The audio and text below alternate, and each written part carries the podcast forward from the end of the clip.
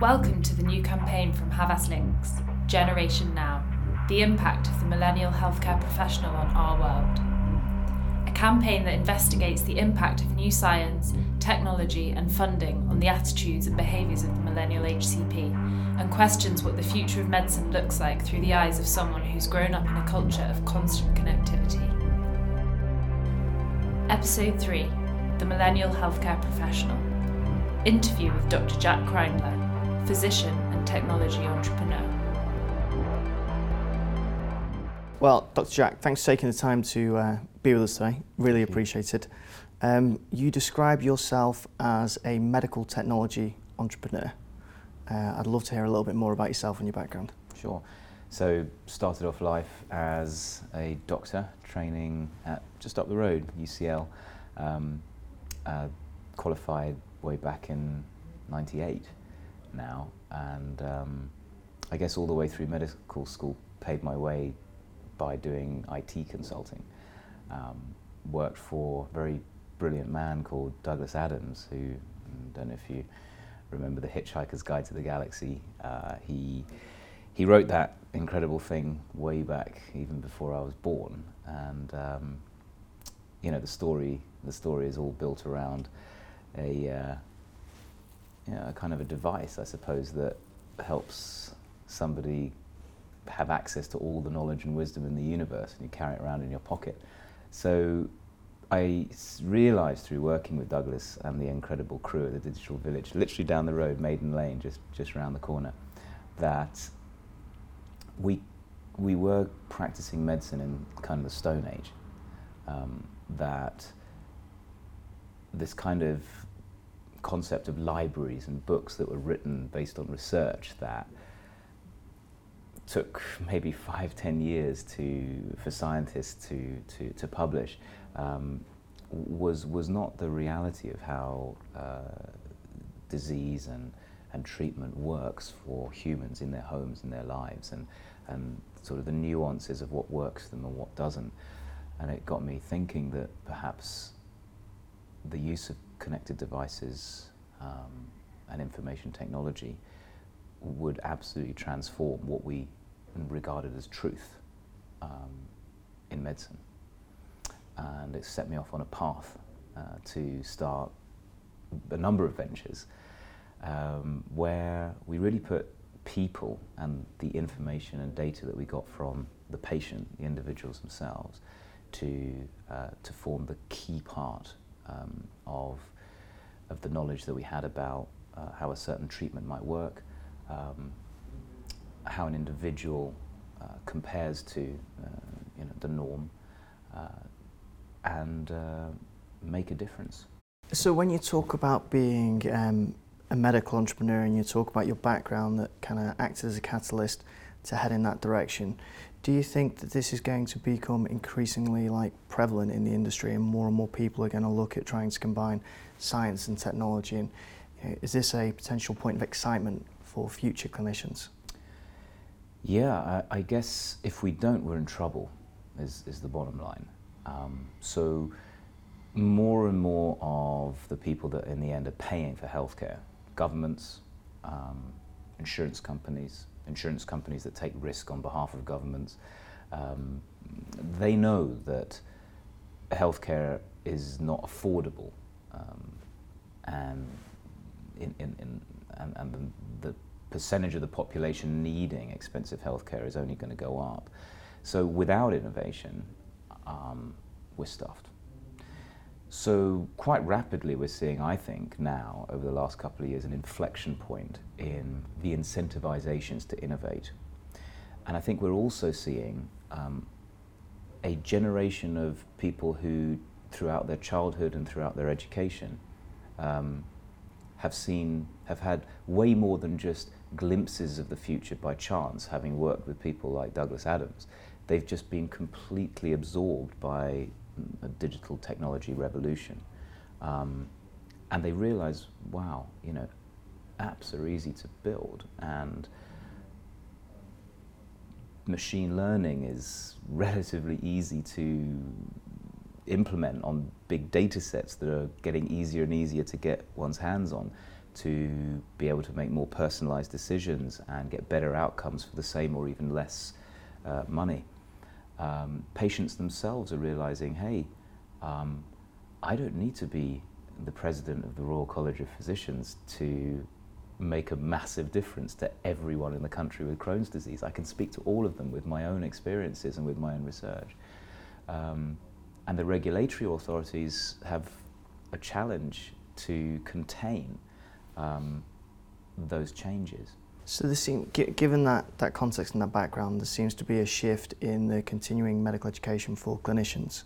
So, things like the NHS uh, entrepreneurship funds and the um, you know more of an emphasis on innovation. Yes. What's your thoughts on those items?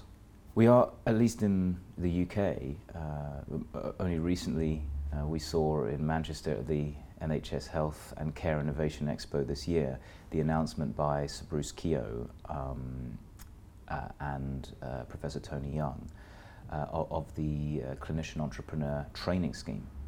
I mean, this is incredible we're, we're moving now from people being kind of, uh, I don't know, maybe even, maybe not punished as such, but certainly uh, not encouraged to leave the day job.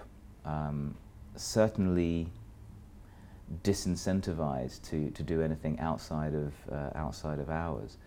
Um, and actually now have the opportunity to spend up to half of their time in startups and in transformative companies that have that going to do more for outcomes-based medicine, perhaps, uh, than uh, than big pharma, than any university can.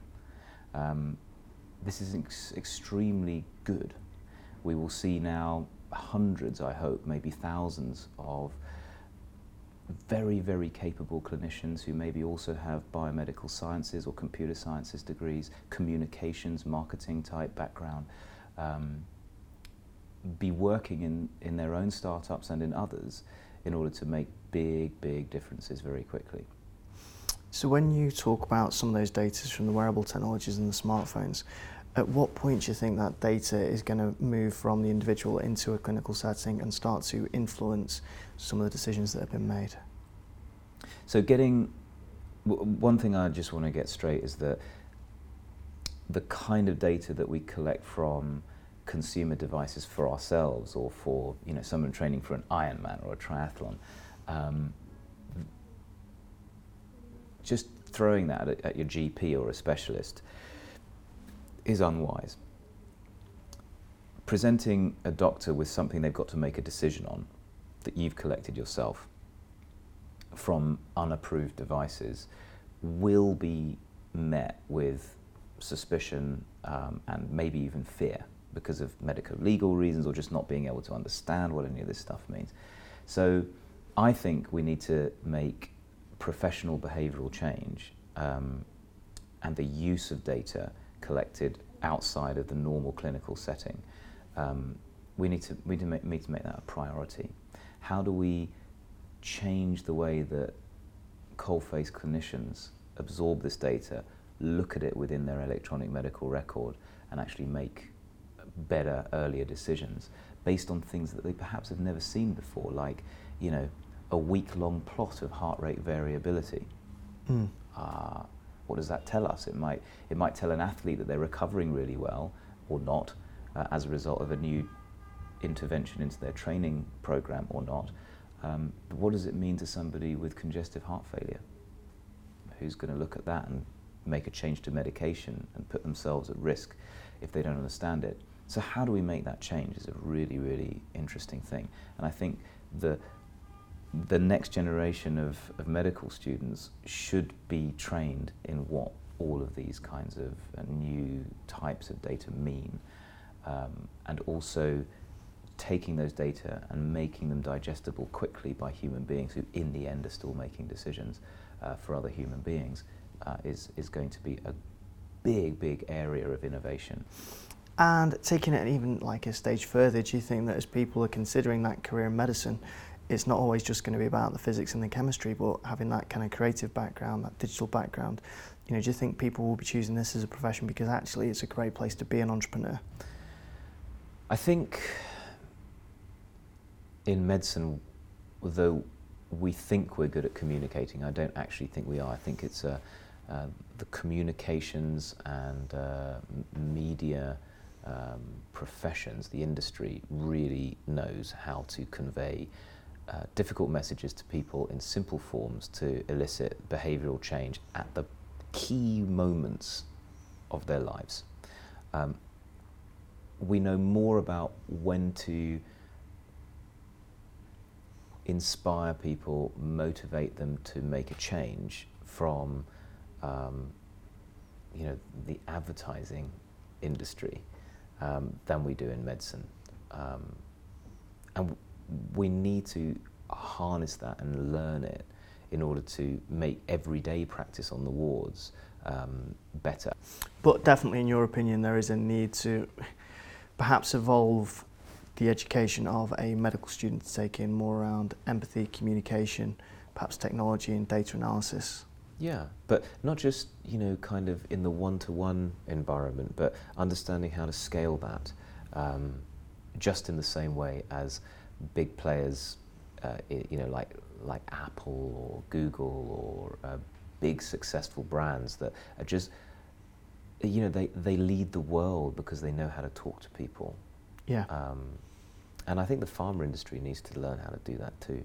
There are some good initiatives um, that I'm sure we all know about uh, where we've actually even shown better outcomes and reduce hospitalization and reduce cost as a result of employing these same techniques, um, which, have a, which, which have a dual goal. They succeed in not only getting better outcomes, but also making people have a better quality of life and feel more engaged with their care, etc. Um, one thing we need to definitely do is to lose our arrogance um, in healthcare. In a hundred years' time, we will be laughing at the medicine that we're putting in people today. How we can teach that, as well as teaching all the physiology and pharmacology and everything that we need to learn in order to, to become you know, basically trained clinicians, um, is a challenge. But I think there will be a group of people for whom separate modules and, um, you know, for instance, if you're going to pursue a dual qualification in digital health or entrepreneurship or, uh, or innovation, as well as becoming a physician or surgeon, those kinds of skills will be um, will have to be taught. So I think where we're kind of landing is that it's an incredibly exciting world that we're moving into. But of course, for that next generation healthcare professional, whilst it's exciting, there's also potential challenges as well. Absolutely, but it's good challenge. Good. And it's uh, whenever there's major change, which we hope is moving in the right direction, uh, there's always going to be waves. Um, overall, the tide is moving in the right direction. Good. Well, thanks a lot for your time. Really Thanks appreciate it. That was great. Cheers.